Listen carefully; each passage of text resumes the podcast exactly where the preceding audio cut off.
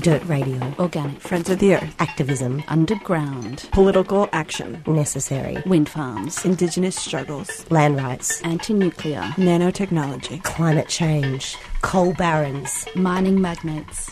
Activists. Educating. Communities. Transforming. Communities. Mobilising a sustainable planet. Get involved now. Friends of the Earth. Friends of the Earth. Friends of the Earth. Dirt Radio. And that's us. Dirt Radio. John Langer here. And uh, hope you are doing reasonably well. We're sponsored by Friends of the Earth, and you can check us out at foe.org.au. Friends of the Earth Asia Pacific is a regional network for Friends of the Earth International. FoE APAC, as it's known, includes, as well as Australia, 12 other countries in the region. And this year, FoE APAC's annual general meeting was held in Papua New Guinea. And Chloe Aldenhoven, coal and gas campaigner at FoE Melbourne, was the Australian delegate. Good morning, Chloe. Good morning, John. Now, very briefly, we'll get into this a little bit, a uh, little bit more detail because uh, I wanted to talk to you about this uh, special annual general meeting. But briefly, to give us a bit of a snapshot, because I don't know much about it myself, give us a rundown about what happens at Friends of the Earth uh, Asia Pacific at the annual general meeting, and where was it actually held in Papua New Guinea? How many days does it take place, and what happens? So, Friends of the Earth Australia is part of an amazing international federation of environment groups that make up Friends of the Earth International. Um, so, Friends of the Earth actually operates in 75 countries across across the globe, and because uh, we, we usually meet, all of those 75 countries usually meet every two years. We're bound together by a shared analysis that environmental struggle is usually happening concurrently to social struggle, and actually the two can't be interlinked. Where you find that there are environmental disasters or environmentally damaging developments, usually you also find that there are people who have, who have been displaced because of them, or who are suffering from health impacts because of the pollution, or um, or it's interfering with their livelihoods and way of life, and that's why FoE uh, works in the way that it does. Wherever we see an environmental crisis, we also try to address the, the, social problems that go with it, and we also understand that the liberation of all people is um, is the same struggle as the liberation of the environment and protection of the environment. Um, so yeah, we have 75 countries that have groups that work uh, along these ideas. And we usually come together in, in biannual general meetings as, the, as an international cohort of all those 75 countries and discuss different policy platforms, discuss how we're going to work together in international spaces to, um, to advance our struggles. We discuss various kinds of international campaigning. Um, and because we're such a big group, we also divide into regions. There's the Asia Pacific region that Australia is part of, African region, the European region, and um, Latin America and the Caribbean. Um, and so every every year we have an annual meeting. In Asia, we we currently have about 12 countries that are part of the Asia Pacific region. That kind of it's a very big region. Mm. It includes Palestine, it includes Russia, um, South Korea, and Japan on the other side, um, and yeah, for, up from Russia all the way down to Australia. So there's, there's um, very wide geography involved, lots mm. of very mm. different political contexts, mm. um, and we come together for a, a week long meeting every year to um, share our campaigns with each other, to talk about various solidarity initiatives that we can create to help each other's campaigns. Um, yeah, and to, to try and develop a vision for the entire Asia Pacific region about how we create a sustainable world. Right, and and it was in Papua New Guinea. Whereabouts? Was it Port Moresby? Was it? Yeah, out, just outside Port Moresby, in a in a village outside Port Moresby. Um, it was hosted by the Papua New Guinean group CELCOR, Friends of the Earth Papua New Guinea, and they are primarily an environmental law organisation, and they do a lot of work helping uh, Papua New Guinean communities often deal with, with displacement and with land grabbing issues. Because there are lots of corporations and developments that move into Papua New Guinea that um, assume lands that had previously been been um, owned and run by the community in order to build, you know, whether it's big developments or, or mining projects. Um, it's a it's a big problem in Papua New Guinea, and, and CELCOR work to represent those communities. And uh, just in terms of, uh, you provided us with a fairly big overall picture. Getting down to your participation itself and on a more personal level, what did you find most unexpected or, or surprising about this uh, week long event? Um, I think that often the most, most unexpected and inspiring things are um, like finding out what other groups in the region have you been up to that you hadn't even heard about.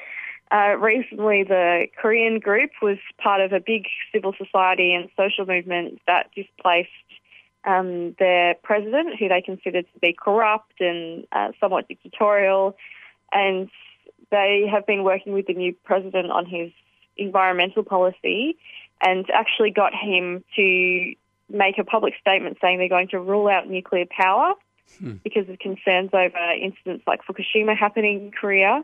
And they've also committed to not build any new coal fired power stations and um, phase out coal power, which has included abandoning coal fired power projects that are up to 20% built already, which I think is just an absolutely phenomenal story of, of social movements getting a president to commit to an energy transition in the name of climate change and safe energy. Um, and not something that we hear about very much in the Australian media, but um, yeah, I think I think hearing hearing stories of, of those kinds of things, uh, like uh, just all across the region, there are stories of, of community action um, resulting in you know the protection of the community or the creation of really amazing sustainable initiatives, and Mm, mm. so inspiring. Chloe, it's very interesting that you you're talking about this because I, I just heard something very recently as well about uh, how Australia doesn't really hear very much about the region. Um, just an example, uh, you know, most recently we're we're hearing huge, huge amounts about Hurricane Harvey, Hurricane Irma, but there's virtually nothing about the the devastation going on in Bangladesh, the thing that you're talking about in, in Korea, South Korea. And this person was basically saying that Australia in the region really is so Eurocentric, it, it, it needs to turn its attention to the region. Mm, Euro- Eurocentric and America-centric. I find that really amazing as well. And also, I mean, something that surprised me about the Friends of the Asia Pacific um, focus is, is how much it's made me feel connected to Asia and Asia, the Asia Pacific and um, and issues within the Asia Pacific in a way that I just wasn't before when I was just consuming Australian media and um, kind of you know only, only engaging sometimes with with the Asia Pacific and Asia Pacific politics. Mm, mm. But this has really made me understand. I mean, uh, just even uh, spending time with the Indonesian group, who are a phenomenal group. Um, they're called Walhi, and they have about 200 um, community groups that are part of this federation. Um, and the the work that they're doing is absolutely amazing. A lot of the time, it's um, opposing the work of, of Australian companies or companies that Australian communities are also trying to oppose, you know, Mm, coal mm. mining and, and other problems. And yeah, I just um, it's so amazing how disconnected we are from from neighbours that are just so close. mm mm. Something else that you you mentioned as p- part of the organization or the the the uh, network that's involved includes Russia. This this interested me as well. Did you find out much about uh, what was going on in terms of of uh, environmental issues in Russia?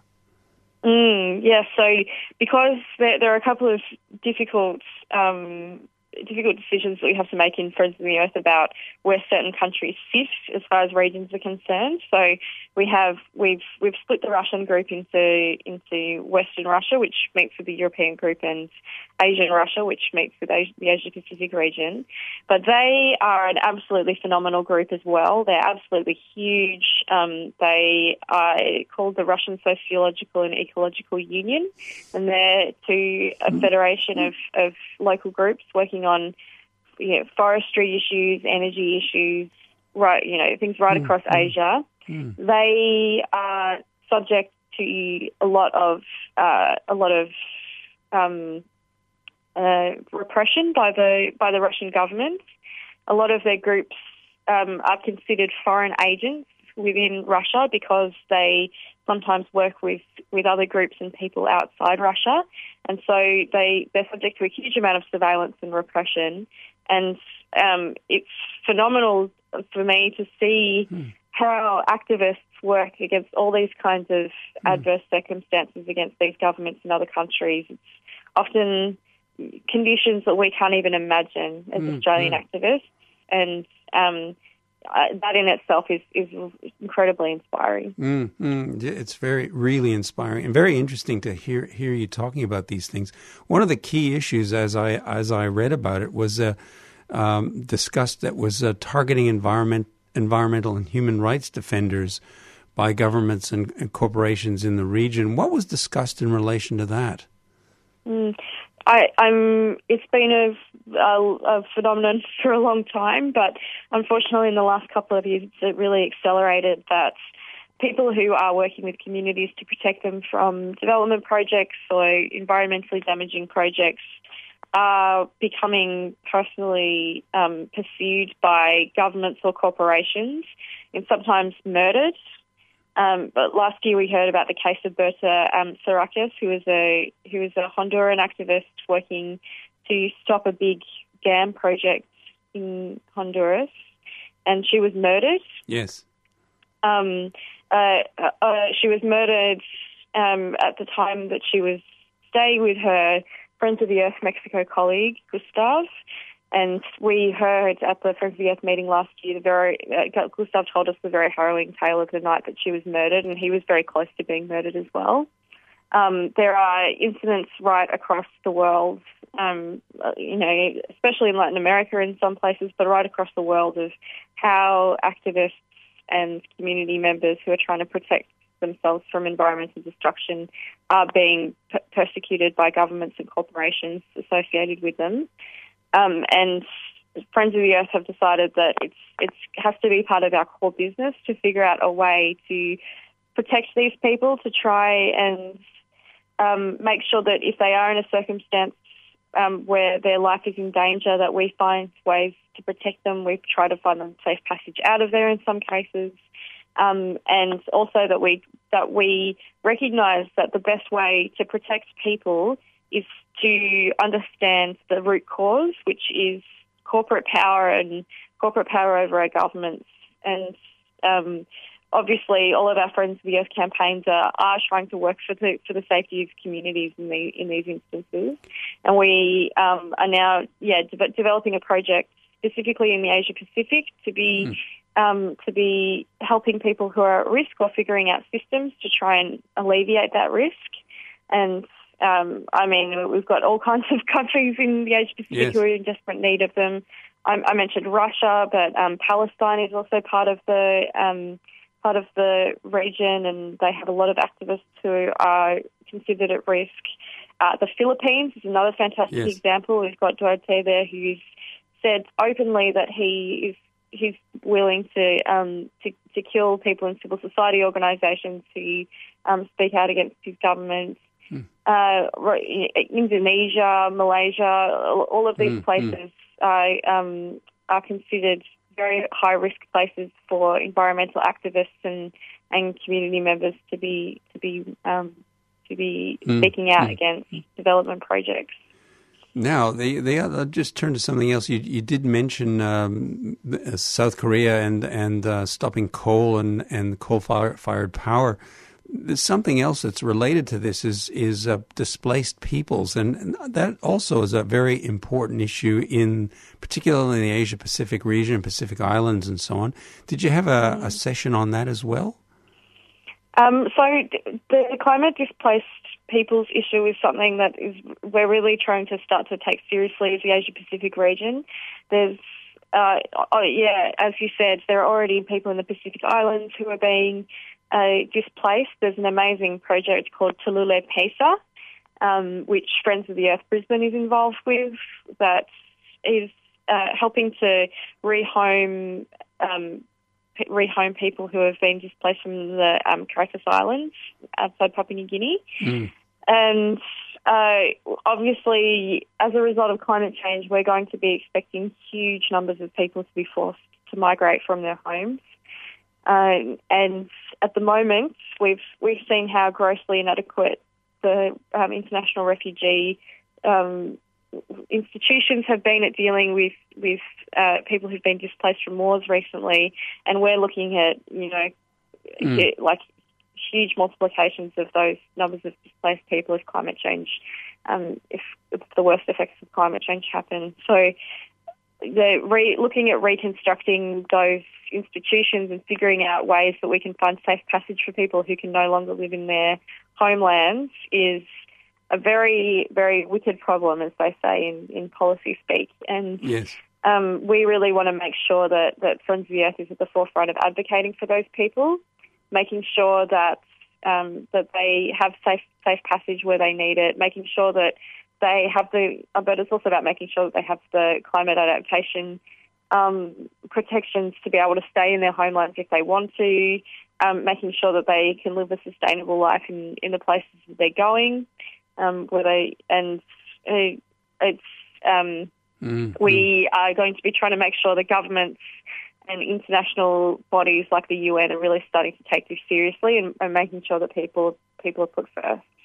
Just, just in relation to what you're talking about, are are there plans to put forward? Uh, I don't know what do, what do you do? Do you put forward uh, position papers, or how, how how does it actually work? I mean, I'm just trying to think of you know you- you're having this week long meeting and.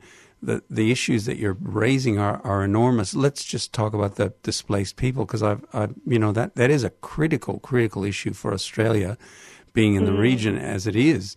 Um, how, how do you how do you proceed, or do, do in in your meetings do you actually set out a set of guidelines or plans that you'll be work on over the next year?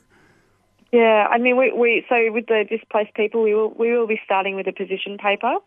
Um, some of the groups in the Asia Pacific region do a lot of work in the international spaces, like um, regional meetings and and UN international UN meetings and those kinds of things. So um, they are uh, an initial area for intervention. I think as we start to develop the campaign, it will also be about us targeting our national governments in a coordinated way and um, trying to trying to yeah use use coordinated national campaigns in order to get find regional solutions and lobby our governments into finding regional solutions. Mm-hmm. Um, it is, as you said, it's going to be a very long, ongoing process. Usually, out of these meetings, because we have so many issues to cover, Mm. um, it's about constructing strategies for working groups and for Mm, um, for, for getting people to, to work together in an ongoing way. Um, and and hopefully um, we'll we'll have ways that people can, can meet up in the in the meantime to discuss these issues and work on these issues. Um, we yeah really think that the the regions can be a, a really important um, a really important structure and place for these kinds of discussions to happen. Um, we yeah we've been talking about climate displaced peoples, but we're also um, trying to tackle regional issues such as um, coal financing by by regional institutions that are opening coal mines across the region. Mm. Um, uh, another another issue that we've been looking at is the massive fires that Mm, happen mm. in Southeast Asia. So in Indonesia and Malaysia, um, companies starting massive, massive forest fires, usually in order to clear land for monocultures like palm oil. Yes. Um, and these are the the smoke from these fires stretches right across Southeast Asia, causes huge amounts of health problems for people in Southeast Asia, and this is something that we see that you know the the Indonesian group may not be able to tackle it by themselves. It's something that perhaps we can we can manage as a we can start campaigning on as a regional body. Yes, precisely Um, because those those sort of industries are global and uh, the the ramifications are are very very far reaching. I wanted to uh, perhaps you know give you a bit of a breath and also just maybe to finally end is. Um, you were presenting some stuff. I, I think you must have been presenting some stuff about what was going on here with FoE, and how was that received? Especially the stuff about um, dirty energy, about the gas ban in Victoria, um, and yes to renewables and so on. How was that all re- received? Uh, yeah, I, I, it was all received very well. I think um, Friends of the Australia has a massively wide range of campaigns, you know, from from nuclear energy and nuclear waste campaigns all the way through to campaigns on emerging technology. And um, I think that people are, are, really impressed by by the wide range of our campaigns. Um, and yes, I think too we've really got an amazing story to tell in Victoria about what we've managed over the last five years. We've gone from a state that had the worst wind energy laws in the world to being the state that's actually leading the national debate on renewable energy. Mm. And at the same time, we managed to get our government to put in place an outright ban on unconventional gas. And we have seen already how much this has um, this has annoyed um, the proponents of the fossil fuel mm, industry mm, in mm. in the national energy debate context, where um, we, have got you know the, the heads of APPEA as well as um, liberal Liberal MPs demanding that the Victorian government lift the moratorium mm, or the mm. ban on unconventional gas nearly constantly, warning other states against it. So it's really it's really thrown a cat amongst the pigeons in the national debate, and it's really inspired communities in the Northern Territory, Western Australia, and in South Australia that they too can ask for a permanent ban. Right. Um, and I, I, it was inspiring. It was inspiring communities across the world when we told that story of, of how of how they could um, call for a permanent ban on fracking in their jurisdictions. So um, I think another really amazing opportunity in these international spaces is being able to share those stories and inspirations and, and learn from each other about, about how we can start to achieve these really these really big progressions on, on the energy transition and on creating a more sustainable and just world. Chloe, uh, it's been great talking to you, actually, and I've learned a lot t- t- today as well, and, and really inspiring hearing from you and the massive issues that uh, in the region, but but also the connections, I guess, be, between the countries and between the groups. It's it's really something that's very very important at this point. So, I want to thank you for being on Dirt Radio today. Thank you, John. And I'm talking there with Chloe Aldenhoven, and uh, she's the coal and gas campaigner for Friends of the Earth Melbourne. And she was the Australian representative at the Friends of the Earth Asia Pacific annual general meeting, which happened in, as you heard, Port Moresby in Papua New Guinea just a few weeks ago. And uh, we'll put some details up on the Dirt Radio website if you want to check that out. In 2016, 3CR published a book to celebrate the station's 40th birthday. Years in the making, Radical Radio, celebrating 40 years of 3CR, is a visually stunning account of the people and ideas that make up this dynamic station. At 300 pages, the book includes hundreds of images and over 50 features on programs, people, music, and technology from across the decades. You can get your copy of 3CR's book for $49.50 at the station during business hours at 21 Smith Street, Fitzroy. Or online at 3cr.org.au forward slash shop. Get a piece of your own history. 3CR's Radical Radio is available now. Dirt Radio, that's us. A couple of things at Friends of the Earth in Melbourne coming up on September the 20th. Act on Climate. There's going to be a dinner and an information night. And uh, very important, as Chloe was saying, there, there are, um, of course, regional issues, but there are national issues and there are state based issues. And uh, Act on Climate is one of the campaigns, very important campaign that's being run by FoE, basically trying to get the Victorian government to keep a firm hand on the levers of renewable energy and make sure that the future looks bright in that area. And also coming up a little bit later in the at the beginning of October, October seventh, uh, walk this way. Basically, it's a um, the start of the Sustainable Cities campaign for Friends of the Earth, and they want people to. Uh, well, they're going to get people to walk around the city, and they're also trying to get people to pledge on the basis of uh, that walk. And also, that will information will be online on Dirt Radio and also on the Friends of the Earth website.